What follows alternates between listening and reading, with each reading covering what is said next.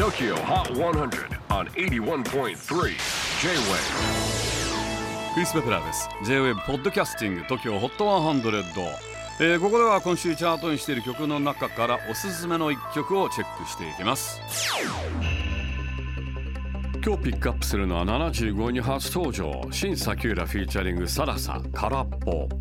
えーこちらは2019年春にリリースされた前作ノートからおよそ3年ぶり。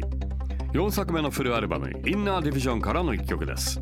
アルバムにはサラサのほか古井里穂マイカル・ブテバネウェズ・アトラスとのコラボ曲が収録されています。